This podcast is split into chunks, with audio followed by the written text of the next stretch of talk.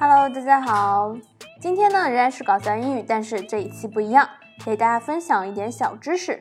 你一定没想到吧？其实，在现实生活当中，大多数人每天说的话都是有逻辑错误的。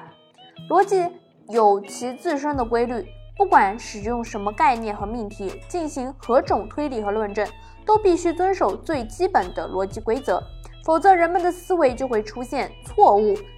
常见的逻辑错误有偷换概念、偷换论题、自相矛盾、模棱两可、循环定义等等等等。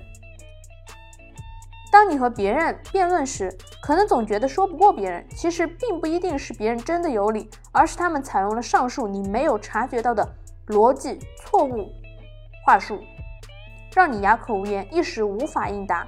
比如说，司马光夫人说：“我要去看花灯。”司马光说。家中这么多灯，何必去看？司马光夫人说：“我要去看游人。”司马光说：“家中这么多人，何必出去看？”犯的就是偷换概念的逻辑错误。今天内容非常的短，但是很有意思。感谢大家的收听，我们下期再见，拜拜。